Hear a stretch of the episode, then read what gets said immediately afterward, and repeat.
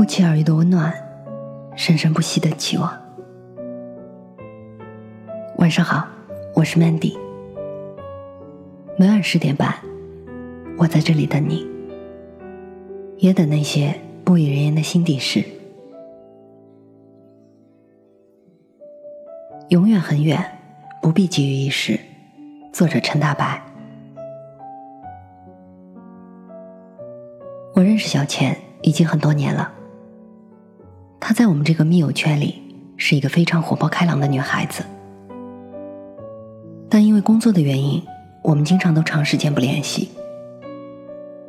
我们每年总会抽点时间出来，密友间见面聚会，聊聊天儿，找回往日那些熟悉的友谊。这一次的她见到我们以后，非常的兴奋。她兴高采烈的跟我说：“我想要结婚了。”当然啦，作为朋友的我，肯定是非常的希望他能找到自己的归属。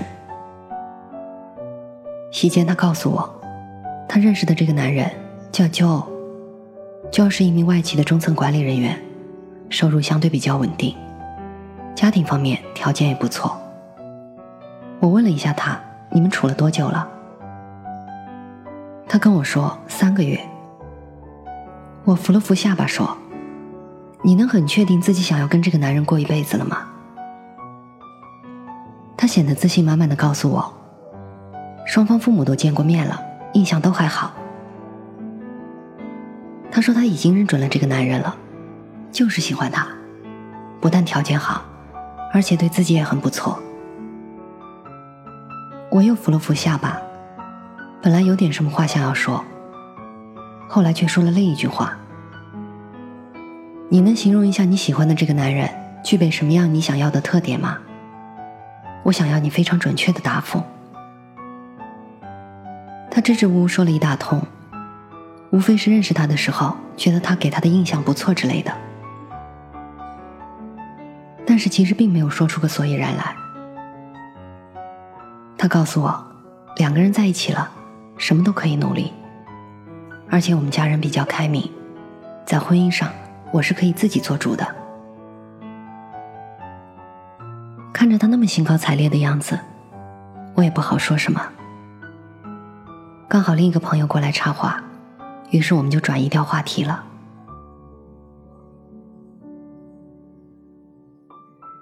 不知道过了多久，那时候的我已经到了另一个城市工作了。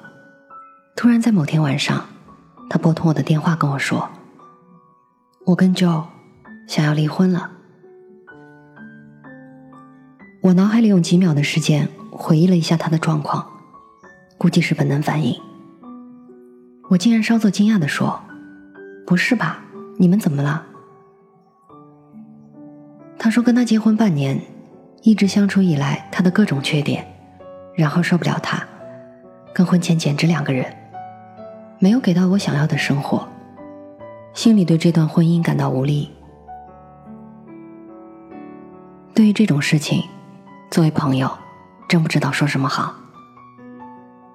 有时候安慰是无力的，什么方式也抵不上婚姻的失败对他的打击。于是我想了想，还是什么也不说了吧。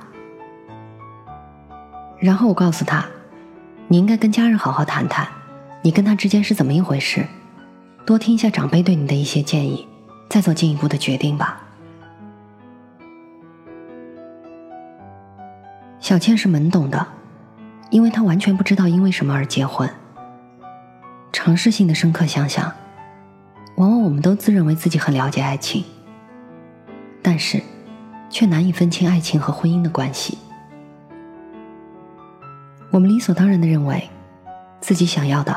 等同于别人想要的生活，也喜欢把自己所思所想的婚姻归纳为一个叫做“努力”的词儿，以此来弥补两个人之间的不足。但是往往最后才发现，眼前的这个人其实跟自己根本不合适。感情是有阶段的，刚开始充其量只能是互相吸引，那就像迷雾中去探索海洋的感觉。那种若隐若现的距离，让我们为之激动。但之后呢，总是需要经历两个人的磨合，经历些惊涛骇浪，来考验你的船身是否坚固。有时候你很自信，但是一个小浪就足以把你撞得支离破碎。小千是看上娟儿什么了？也许是经济稳定，也许是印象不错，也许是家庭还比较优越。姑娘，不要把一瞬间的一时兴奋归纳成这就是未来呀。有些人说，要嫁给抓得住、看得见的物质财富，纵使什么都没有，也不会过得太差。最后这部分姑娘，在惶恐中直接步入更年期。有些人说，我不要嫁给世俗，也不需要什么门当户对。但是却最后还是嫁给了没有婚姻的爱情。情很昂贵，昂贵一百个包包，一千支唇膏都抵不过。所以这不仅需要我们在年轻的时候，面对婚姻的决定时，应该仔细问问自己：眼前的这个人，你真的了解他了吗？也许在偶然的一瞬间，在那么一次争吵过后。你会觉得他跟你不在同一个世界。也许在偶然间，他做出的一个小行为里，让你开始对他防备；也在偶然的一瞬间，他对你异常厌倦，往日的温情不在，换来的是一副冷冰冰的面孔。是的，很多人想考验爱情，但却不愿意花点时间。有人说，想教好那些喜欢约炮的男人，只需要把他们带去性病科转转，一段时间内，保准消停。有人说，想说服那些喜欢闪婚的姑娘，最好跟她说说别人家庭的故事，马上就冷静了。张爱玲曾说过：“长的是磨难，短的是人生。”在婚姻面前，不能急那么一时，把自己的一辈子赌进去了。万家灯火所上演的，就是你结婚后的生活。你做好准备了吗？如果你没有做好准备，那么就不妨多跟眼前的男人相处一段时间，用时间来证明他对你的爱。我相信，爱你的人。不缺这点耐心。如果他是对的人，我相信，于时光之中，于冥冥之中，你遇见的人，就是在等着你的。而他等你的时候，早已耐心准备好。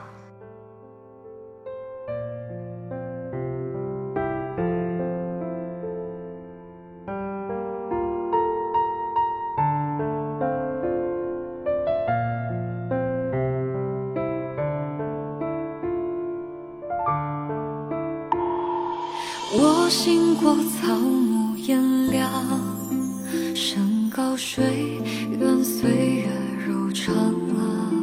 这花边琴声，秋风夜雨，醉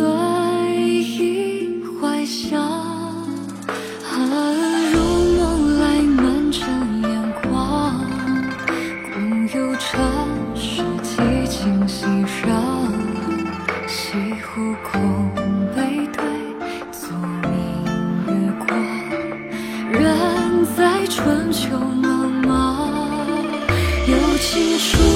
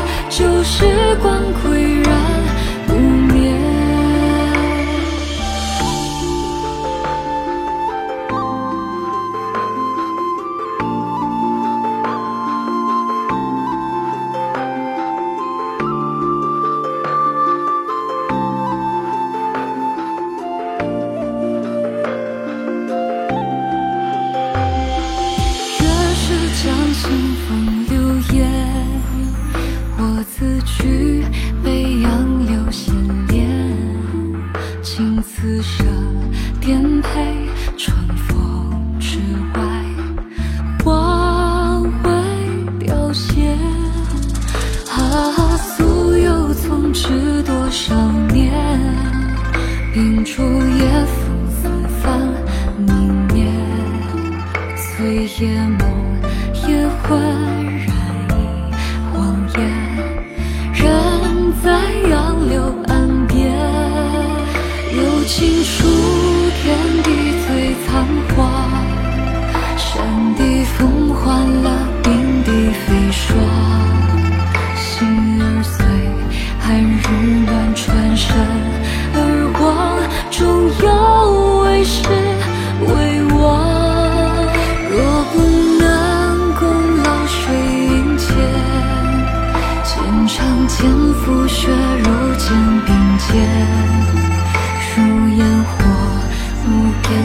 山河暗夜，旧时光归。